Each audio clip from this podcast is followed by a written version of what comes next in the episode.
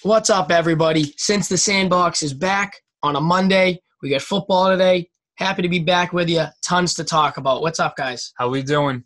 Feels good to be back. Exactly. How we doing, everyone? Another good week coming for you, and uh, Another elf at Kevin Fantasy. yeah, hey, this this was a tough week, honestly. A couple people, you know, underperformed for me this week. yeah, Kev put up a solid 40. Oh It's man, tough, I know. that's embarrassing. hey, Steve beat me, but he only put up what sixty. So oh yeah, I did. The good old Steve with the with the two point wins. yeah, But uh, a segment you guys know and you love. We know you love it. Uh, our impressive teams and players of the week, and our, and our disappointing ones. Uh, so I'll start off my in my impressive team. It was definitely the Eagles. Uh, they, they might have not been great for four quarters, but the fact that they were against the wall, playing a great defense, um, they showed up. Their defense showed up. Definitely, yeah. they held. I think I have it right here. They had 40 minutes of possession in that game. That's crazy. They were on the field. The last drive of the field, they were on the field 10 minutes. Yeah, that, that's a long time to, to be on the field. And I, I don't know if that has to do with the inefficiency on the Bears' part on- their offense, and I'll get into that in a little Yeah. minute. Or maybe the Eagles are just kind of uh, kind of getting into their stride. But we, we know De- DeSean Jackson is probably out for the year. Uh, he's been battling that ab injury since since week one. Since that was his best performance of the year. And unless we see Philly in the playoffs, I don't think that we'll see him again in the regular season. Yeah, yeah, definitely. I mean, they only had they had 373 total yards. I mean, eight for 18 on on third downs, 26 first downs. I mean, they they That's were moving the ball, and the Bears didn't move the ball, so that was impressive. And uh, for my player, I have Jimmy G, 317 yards, four touchdowns, and got it done when when the defense didn't. So and I think it's fair to say that this was Jimmy G's best performance so far to this point. I mean, we everyone was kind of saying, "Oh, Jimmy G hasn't really had that performance," and I, I was one of those people saying that too. It was just a Cardinals defense, and everyone's kind of had a big game against that Cardinals defense, but that's a division game for them. So I'm sure that that it, it wasn't uh, an easy task by any means. But I'm going to get into to my impressive team. My impressive team was the Chiefs. You know, they're kind of rallying around Matt Moore and every other guy that that that's on that roster kind of seems to step up, whether that's the running back, the receivers, the defense. You know, that they are just playing well as a team. And we know the Vikings always kind of have bad games when it comes to a big game because we know uh, about Kirk Cousins' history. But I just expected kind of a more dominant appearance from, from that Vikings team. Uh, would, would you guys say so?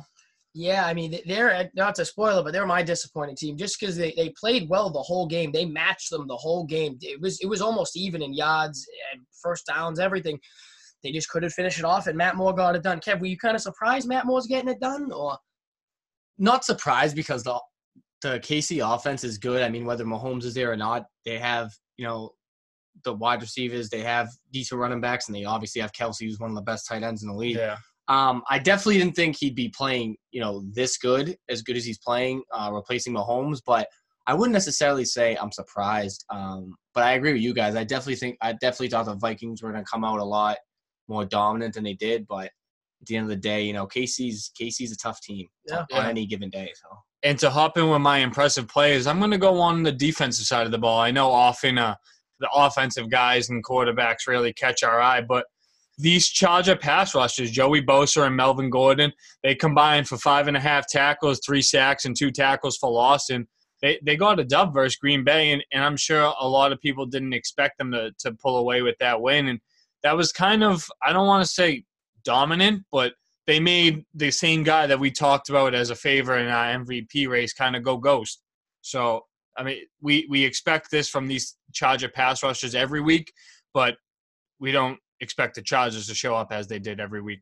Kev, you got uh, some impressive plays that that you want to talk about? yeah, so I'll start off with my impressive impressive team because it goes along with your impressive players. Uh, I had the I had the Chargers. I thought, you know, I knew it was gonna be, you know, a, a good game. I didn't think it was gonna be a blowout either way, really, but I definitely thought Green Bay was gonna win the game. Uh, that's no question. I thought, like you said, the Chargers did a the Chargers defense did a great job of holding that offense to only 11 points, and that's been really one of the hottest offenses all season. And they just had Davante Adams back for the first time in four or five weeks, so that was shocking to me. The fact that they only put up 11 points, and I think it was. I think that's saying a lot, like you said, about not only the Chargers, you know, pass rushers, just their defense in general, because the Chargers are one of those teams that kind of have been a disappointment this year all around. So Yeah. it was good to see that. Does that mean the Chargers are going up from here? Probably not, but you know, even a blind squirrel finds a nut every once in a while. So what are you gonna do? And then for my impressive player, I had Tyreek Hill. Didn't have you know the craziest game we've ever seen, but six receptions for 140 yards. That's pretty good. That's you know 23, 24 yards a catch, and he had a touchdown. So His catches aren't easy catches. either. Right. He's making some pretty acrobatic And he had a grabs. big Exactly, catch to, yeah. to put them in field goal range at the end. Yeah, That's like- huge. yeah, it's. I mean, you know, we've we've seen games like this before. It's not anything out of the ordinary, but definitely, definitely, you know, an impressive player for me this week. Like you said, especially given that Mahomes is out too. He has, he has Matt Moore throwing him the ball, so um, that was pretty impressive. But to jump into the disappointing, uh, the Patriots.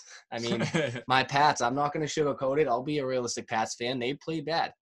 Not only did they not score and not stop, they had you know probably the most penalties they've had all season, and obviously the Edelman fumble and you know the Brady interception where he threw it to no one. He took a page out of Sam Darnold's book on that one. So, Kev, let me just dive in here really quick. Something also to know with the Pats. I don't know if if it was just kind of the, the game script or if there could be uh, things maybe changing in New, New England, but uh, James James White outsnapped Sony Michel, and he he got the ball rushing, he got the ball receiving. We know how involved he is in the offense for the Pats, but but where, where do you think that goes after the bye week?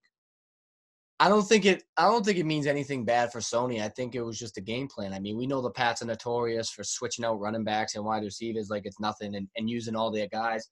I will say though, if there's one thing maybe to think about, it's that a lot of the time Belichick does stuff like that because he knows we're going to see a team like the Ravens in the playoff.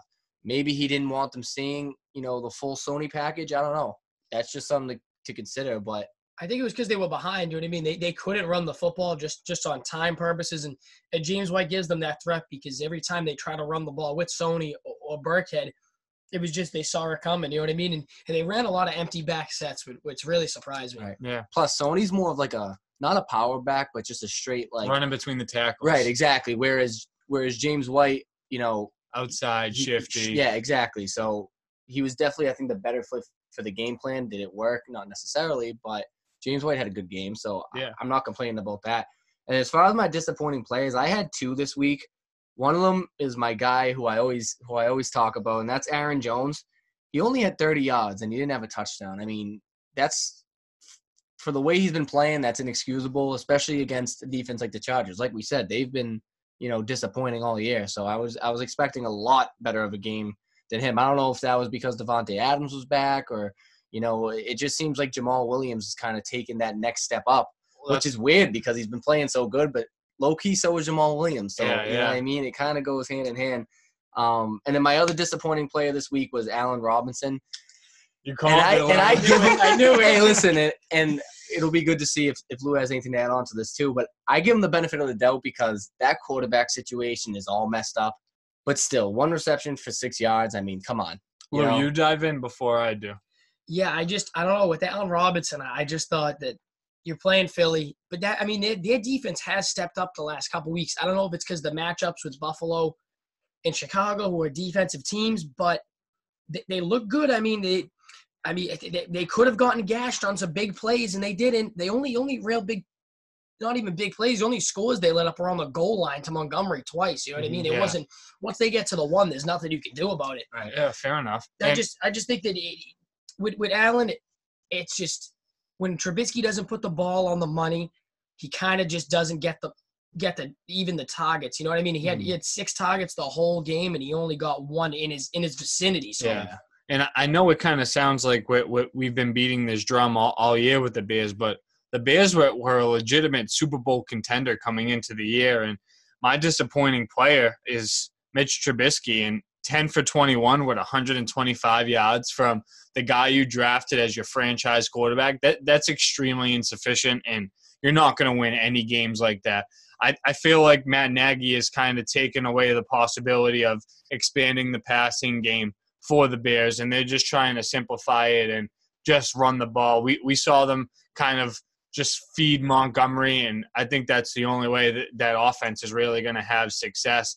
maybe they need to get another running back uh, uh, along with Montgomery and Cohen to just kind of handle all, all those um, handle all those handoffs because Mitch isn't going to get the job done. Uh, should I just hop in with my disappointing team? Yeah. All right. So my disappointing team is the Jets. How do you lose to the Miami Dolphins? I feel bad for my Jets fans out here, and I also feel bad for my Le'Veon Bell owners. I, I must say I got to shout out my friend uh, Vinny Lapori. We we did a trade in our fantasy league. I traded him Le'Veon Bell and Philip Lindsay last week for Amari Cooper and John Brown, and I'm so happy I got to shed off a Jet. I got to shed off Le'Veon Bell because he he also got a little banged up this week, and he's going for an MRI on his knee. Um, so I just I know I know the Jets have a favorable schedule coming up, but I don't see them getting better after a loss to Miami and that that whole the bottom of the division between the Jets and Miami, it just kind of it's it's hard to watch, honestly. I mean, I know they're both professional teams, but now those guys are playing for next year, and we're just kind of going to be seeing rookies showcase. Um, did you guys both talk about your disappointing teams? Yeah, I, I said the Vikings. I can't even dive into how, how, how upset I am at them. They're just yeah. not made for the end of the game. Yeah. And so let's just let's just take this into into our, our next segment. And we've had a lot of top teams fall this week. So the Vikings lost, the Pats lost, Lou York Colts lost, and the Packers lost. The Pats are on a bye. The Vikings play Sunday night football against Dallas. The Colts are in a favorable matchup uh, against Miami, hoping that Brissett plays, and the Packers play against Carolina next. But let's just take this with the Vikings. Um, tough game at Dallas Sunday night football. Uh, is is this going to be another loss the Vikings? Yep, that's another loss right there. I don't think that they can stop the run, and I think that uh, I think it'll be a close game. Like they're kind of the same team. They both have good defenses, and I always like to call Cousins the anti Dak Prescott, where he puts up crazy numbers but never pulls it out in the end of the game. Where Prescott puts up average numbers, but then he pulls it out in the end of the game, and they both rely on the run game and a veteran tight end. Yeah. You know what? Vikings win 30 to 24. Wow. That's all I'm going to say. Fair enough. And That's all I'm going to say. It's going to be interesting to see how this Monday night game plays out because if the Giants somehow miraculously pull out a win, I mean, that's a must win game for both teams next Sunday night. So I'm kind of hoping that that's the case. But Kev, let's get into it with uh with your Packers. We know you kind of favor them a little bit. They're home versus Carolina next week. Do you think they turn it around against that tough Carolina team?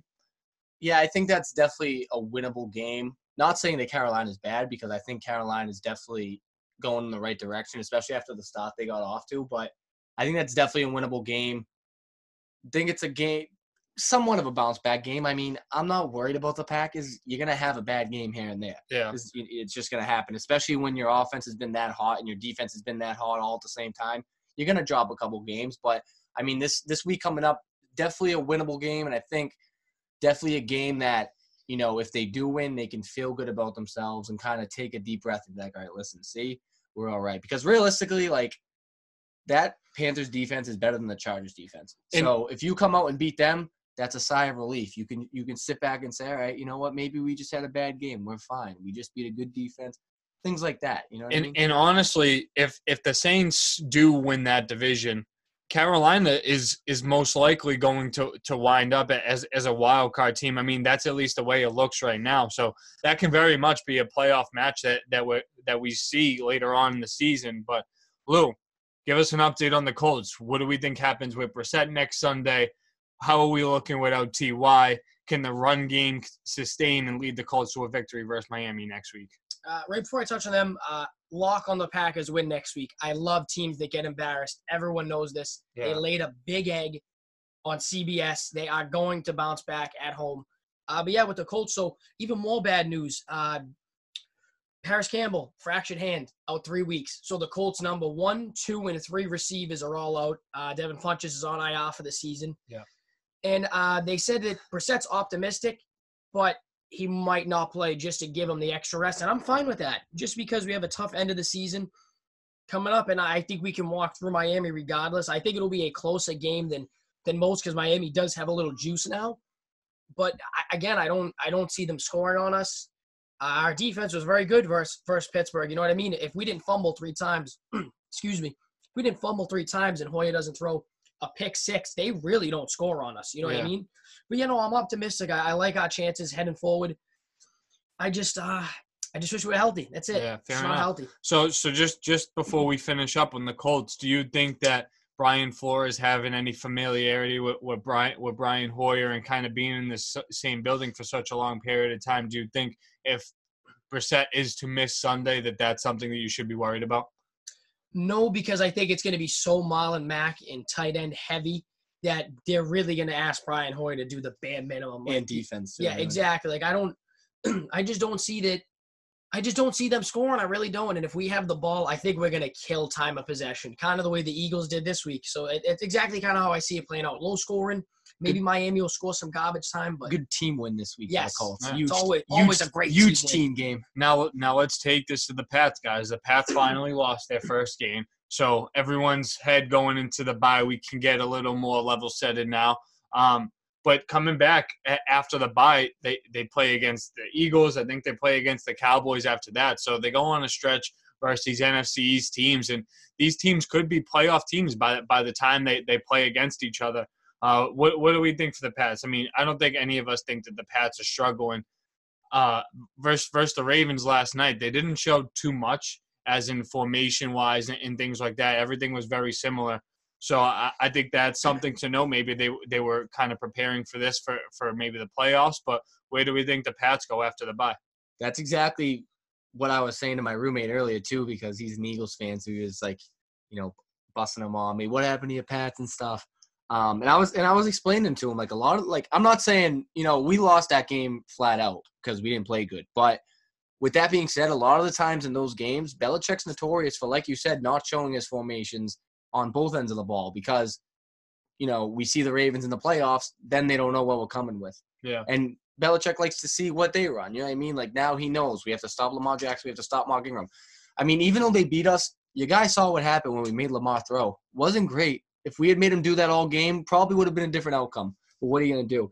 But as far as them, like, I think them losing a game was the best thing to happen to them. Honestly, I hate having that stigma and that pressure of going 16 and 0 because we've seen what happens when you know what I mean. Like, it doesn't mean anything if you don't win the Super Bowl. So I think it's good for them to lose a game, and I'm sure they might.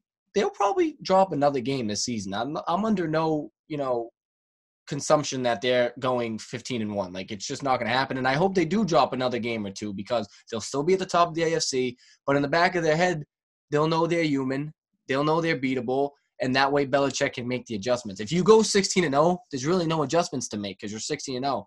So losing a game is kind of a reality check, and it's time for Belichick to bear down and be like, "Listen, this is what we have to fix," and stuff like that. So I think the Pats are going to be fine. I think Sanu looked really good uh, uh, last night. So if he can continue that, and, and Edelman can stay healthy and continue playing good, then I think the Pats' offense is going to be fine as long as they mix the other, you know, N'Keal, Harry, and Dorsett's in here and there. They're Yeah. going to be fine. Well, So that's what I was- about them. That's what I was just gonna say. They'll get N'Keal Harry back into the mix as well. Uh, Lou, do you think that, like Kev said, the Pats might might lose another game this season, or at least he's hoping? Do you think they could slip up against either the Eagles or the Cowboys?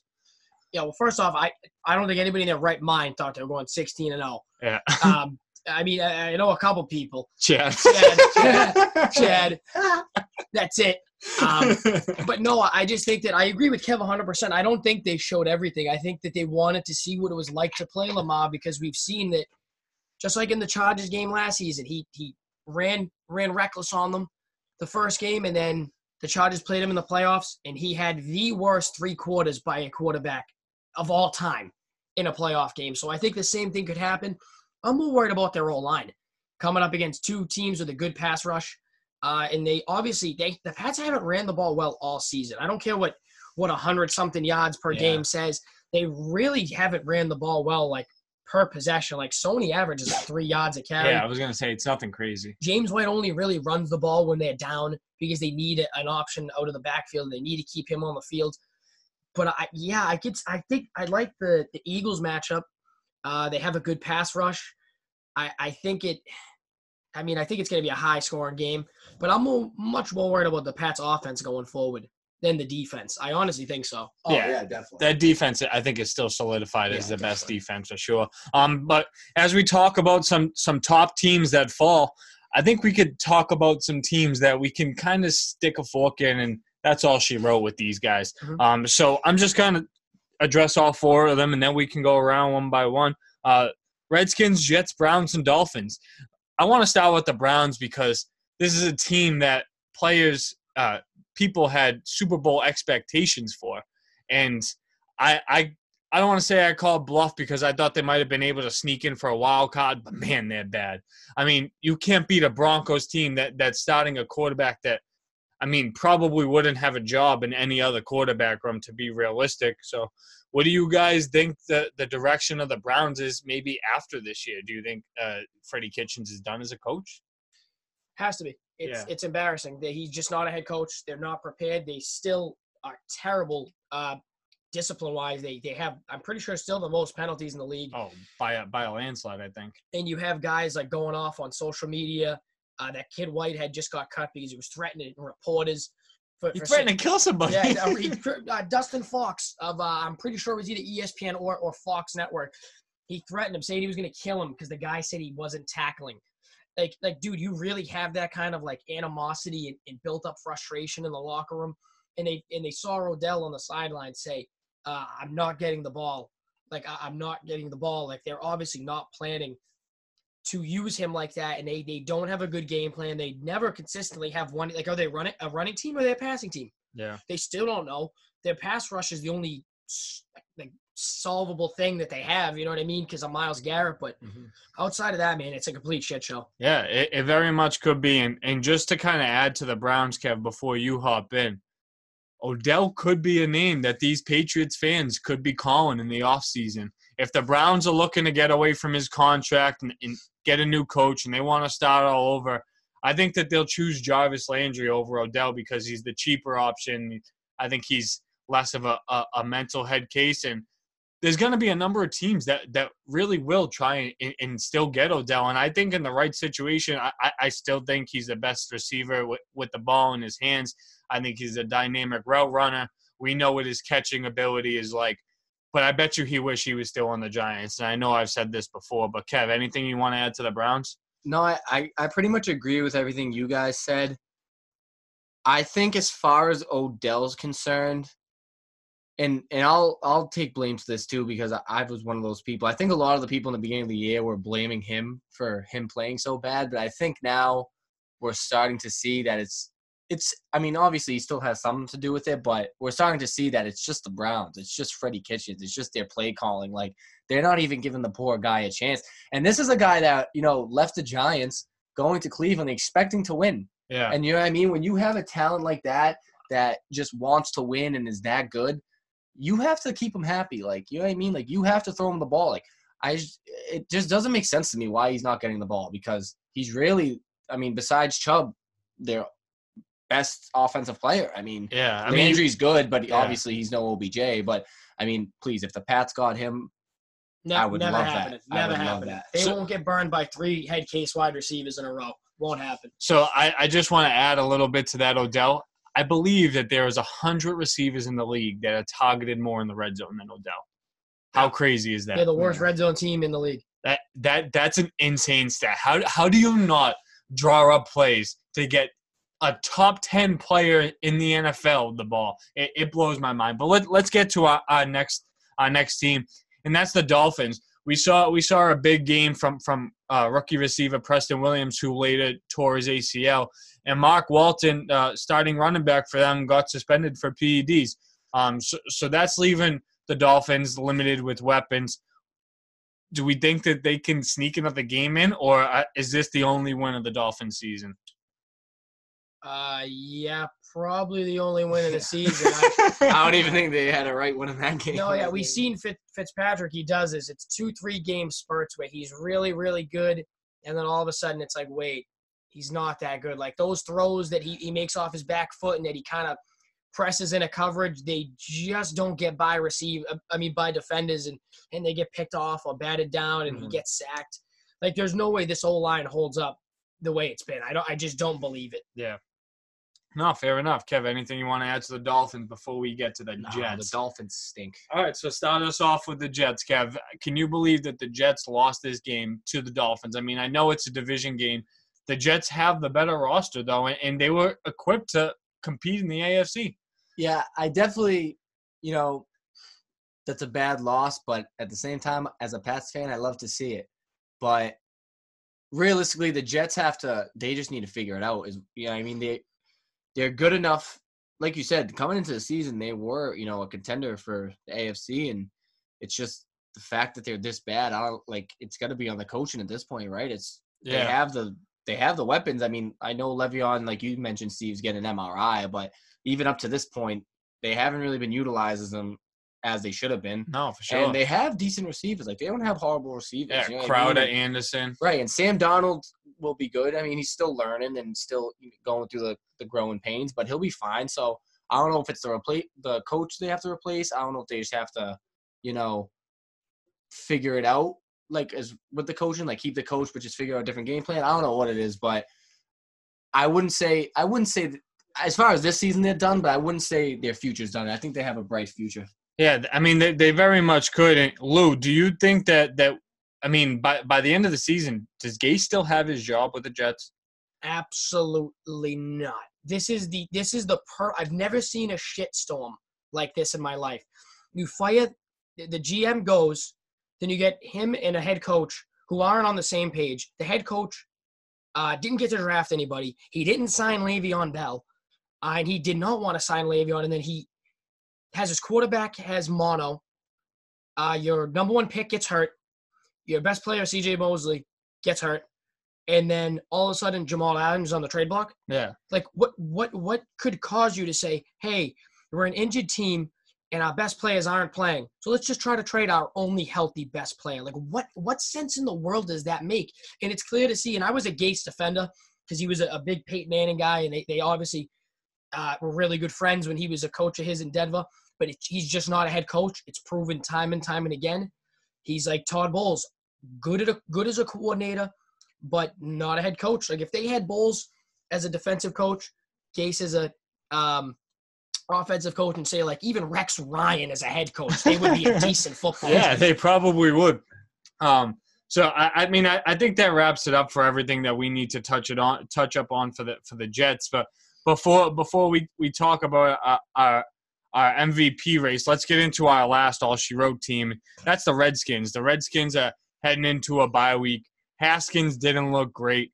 Are they drafting a quarterback this offseason, or are they going to ride it out with Haskins? they're gonna ride it out for another season because I feel like they think they're not as far as they they could be. Like I'll say this, they're closer as a team than Miami. Oh yeah.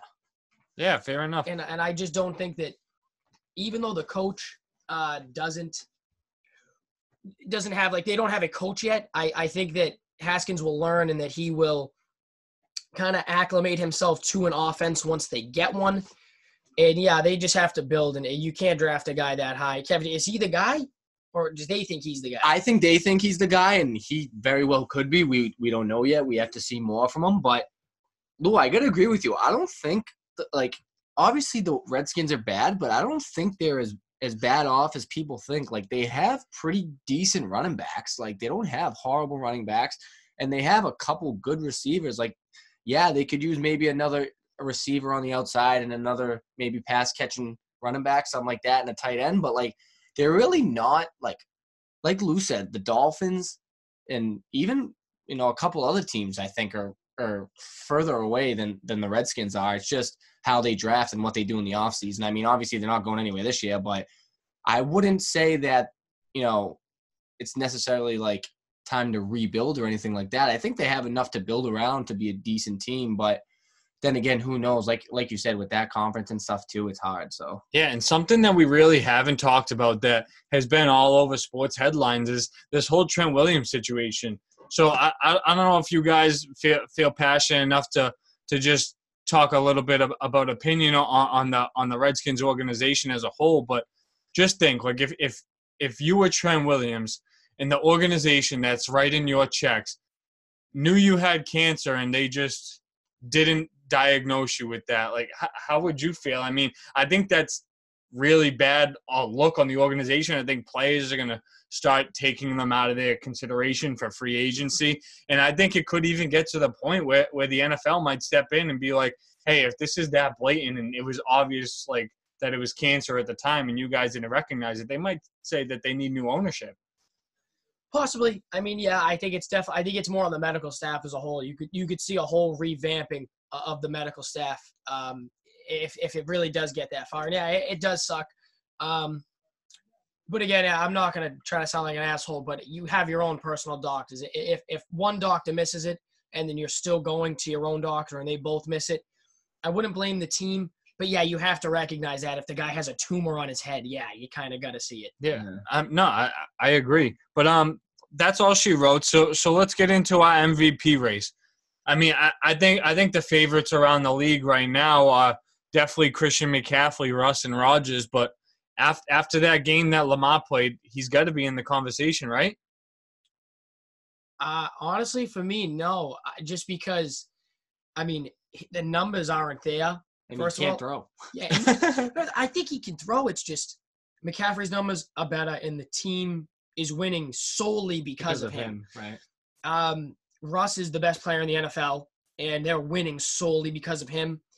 Eh, I'll say this: I put Lamar slightly above Rodgers uh, in the race, but I still have Watson above above Lamar, and I I just think that it's tough if you're going to average like 180 pass yards a game but you're getting it done on the feet with like 75 yards a game, you're still only putting up like 250 combined yards. You know what I'm saying? Russell throw for more than that. Yeah. You know what I mean? So it's tough. I don't want to be a hater because I really like the kid and he's been counted out uh, a lot, like especially in the draft. He's he's the best kid out of that class right now by by a light year.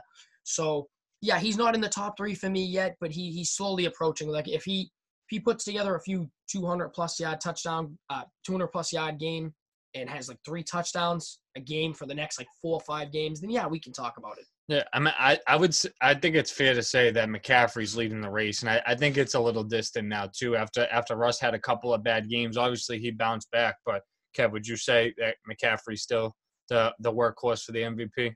Yeah, I think so. I think it's just tough for McCaffrey because it's such a quarterback heavy award. Yeah. Um, but I mean, it's no secret. Like he definitely deserves it. Like if if I was giving the award, it would be McCaffrey. But I think just the way the NFL gives it out, it, it will end up being a quarterback. But I kind of, I kind of, I don't know.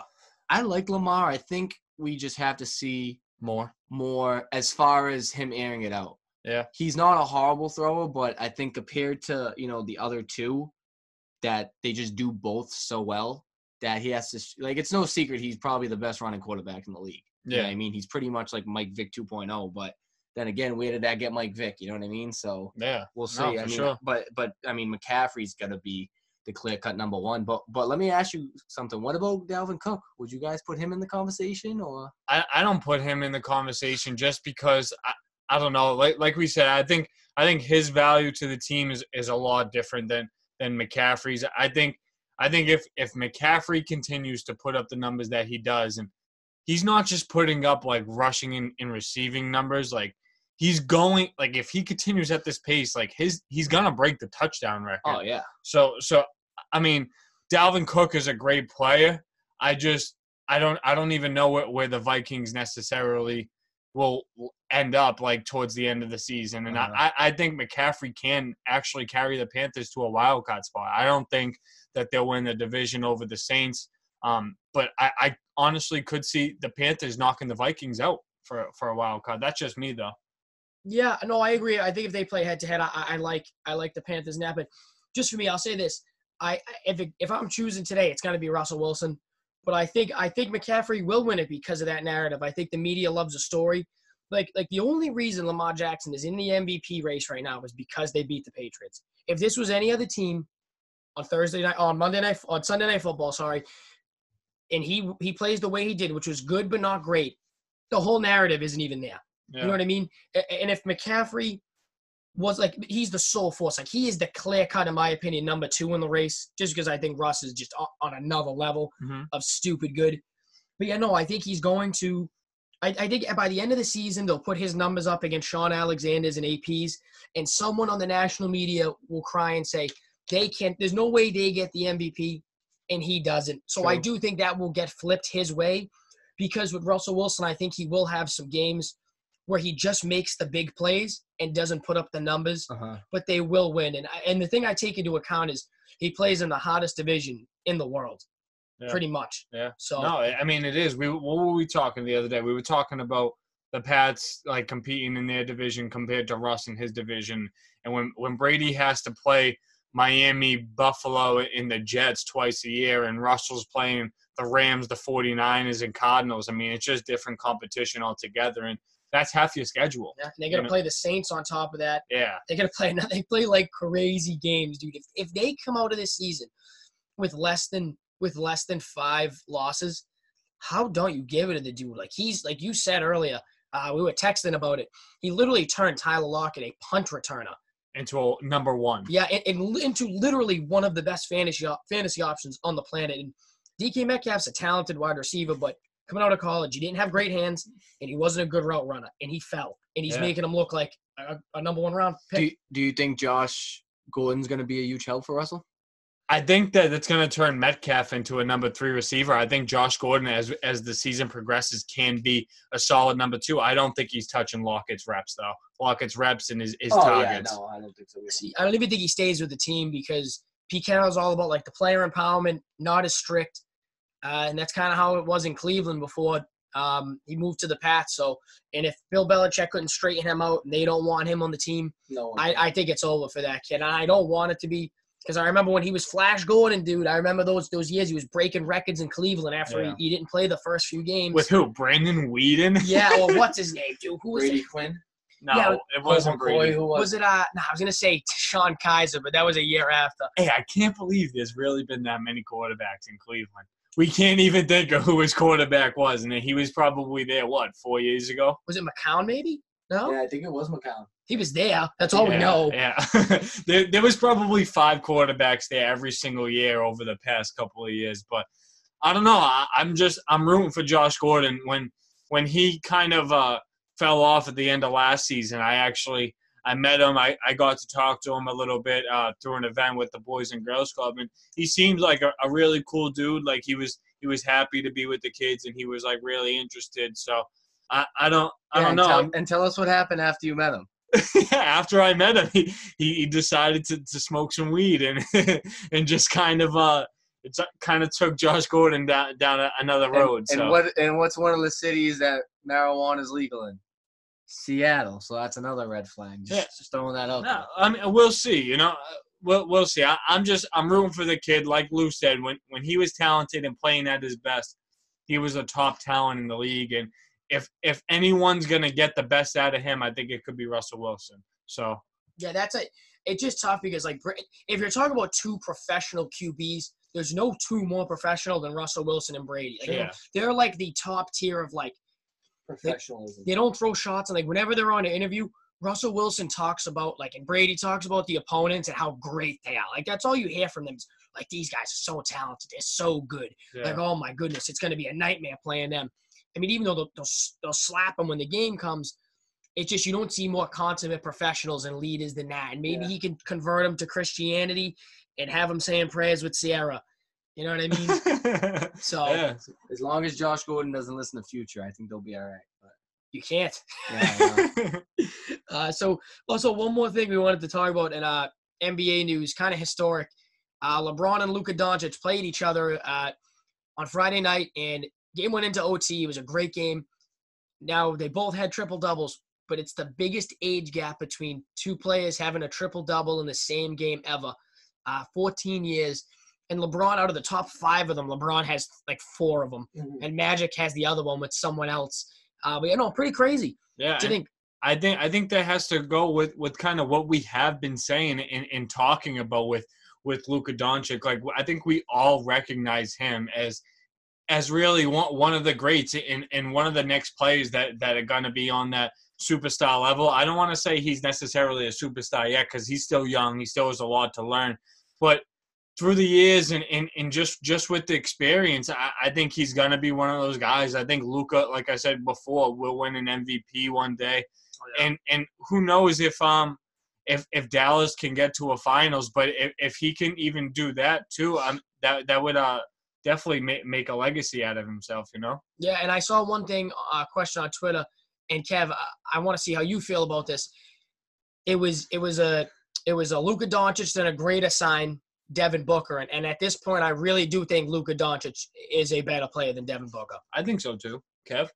I think Luke is the better player, but I think Booker has more flat out talent, if that makes sense. Uh, I don't know. That's tough. That's just my opinion. Yeah, I'm no. just- you know what I mean? I think, I mean, I, I'm not, I'm not making excuses for Booker, but obviously, you know, Doncic has Porzingis now and stuff like that, which, you know, Booker last year Doncic didn't really have much, so I'll give him, you know, I'll give him that, but. I think Booker's just underrated. I really do, and I've, I'm a big Devin Booker guy. You guys know that. I always talk about him, but it's definitely close, though. I mean, either way, whoever you say is better, I don't think it's. I don't think it's far off either way. No. Um, but they also they also have like two totally different styles of play too, which is which is tough. But I think just I don't know. I think we're just like in a league now where triple doubles come so commonly. Like years ago, like triple doubles, like they were such a big deal. Now it's like people are dropping them like Left there's like a and there's like yeah. a there's like a triple double a week at least. Like, yeah, I mean it's crazy. That, that's true, but it's just like he's the youngest player ever with back to back 25 point triple doubles. And he broke Magic's record and is Yeah. shattering it right now for Right. most triple doubles before he turns 21. He doesn't turn 21 till the All Star break. I know. What, like, like, how is that even humanly possible Yeah. that he is this good? And honestly, what a find for the Mavericks, huh? I mean, obviously Luka was, was going to be a top pick regardless of where he went, but he's he's turning that franchise around. I mean, the Mavericks really haven't been anything since since they won with Dirk years back, and and now he, he it, it seems like they're they're a team that's going to be competing in, in the West for the next ten years. You know, It was funny too because we were doing those duo rankings last week. uh, Who's better, you know, Jokic and and Murray or Porzingis and and Doncic. And I went home this weekend and, and my dad was like, "Listen, dude, Porzingis and Doncic are the better duo." And and that surprised me because my dad is a big Satch. he's, he's a huge he likes he loves Jokic and he's not a fan of Murray like me. But I mean, I don't know. Maybe maybe they are the next. You know, maybe they are the better duo. I don't know.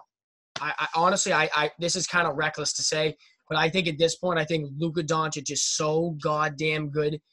It doesn't matter if Porzingis is, is honestly playing or not. Like, That's what I'm saying. He's light years ahead of Jamal Murray. Light years. oh my, eh, he, dude, he It's might be even ahead of close. Jokic. Dude, like he Oh, yeah. literally takes over games. obviously Doncic isn't a prospect anymore. But is he the best young player in this league? It, like within with people that have five years or less of experience, is he the best player out of everyone? Oh yeah. Oh, it, it, I, it, honestly, like it might not be close. Like Trae Young, like be like the only dude who's like on that level. But But he's he's banged up. yeah, like it. Uh, dude, that's so crazy. Yeah. He's, not even. He's definitely the most consistent, that's for sure, and the most, I think, developed thus far. Because obviously, like you still got guys like Jayson Tatum that in their third year, but Jayson Tatum's not at the level that Luka Doncic is at yet. Now, the Celtics expect him to be one day, yeah, but Luka Doncic, he just developed so quick. It was like crazy. Like it was And- like he was in the league, and like as soon as he got in the league, it was like just domination. And to be honest, I don't even think we've seen his ceiling yet. Oh, I, definitely. I, not. I really, I really don't How think could we have? He's only 20 years old, like Well, you said. You That's know? what I'm saying. I think I think over the next four years, we could see the development of.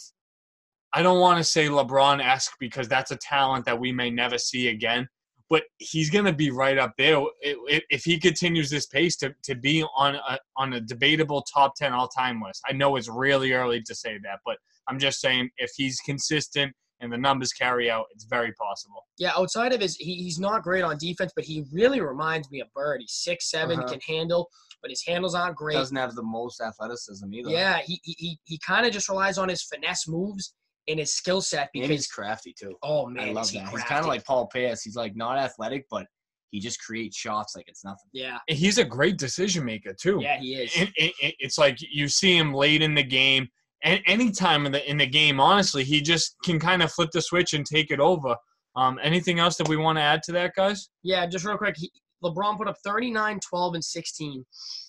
Luka Luka didn't shoot 50%, but he put up 31, 13, and 15. Wow Like like what? yeah LeBron, LeBron even said it after the game. He went up to him. He was like, "Yo, dude, you're a bad mother effer." Like that's legit what he said to I'll him. tell you one thing: those fans definitely got their money's worth with the tickets. I that's know, right? i know i'd say but yeah i think that wraps up another great episode for us here at Since the sandbox uh you guys will hear back from me and lou tomorrow we'll give you an update on why Kev won't be here. But uh, yeah, that that's it. So let, let's watch this Monday night game, and you guys will hear from us tomorrow. Oh yeah. Peace out, everybody.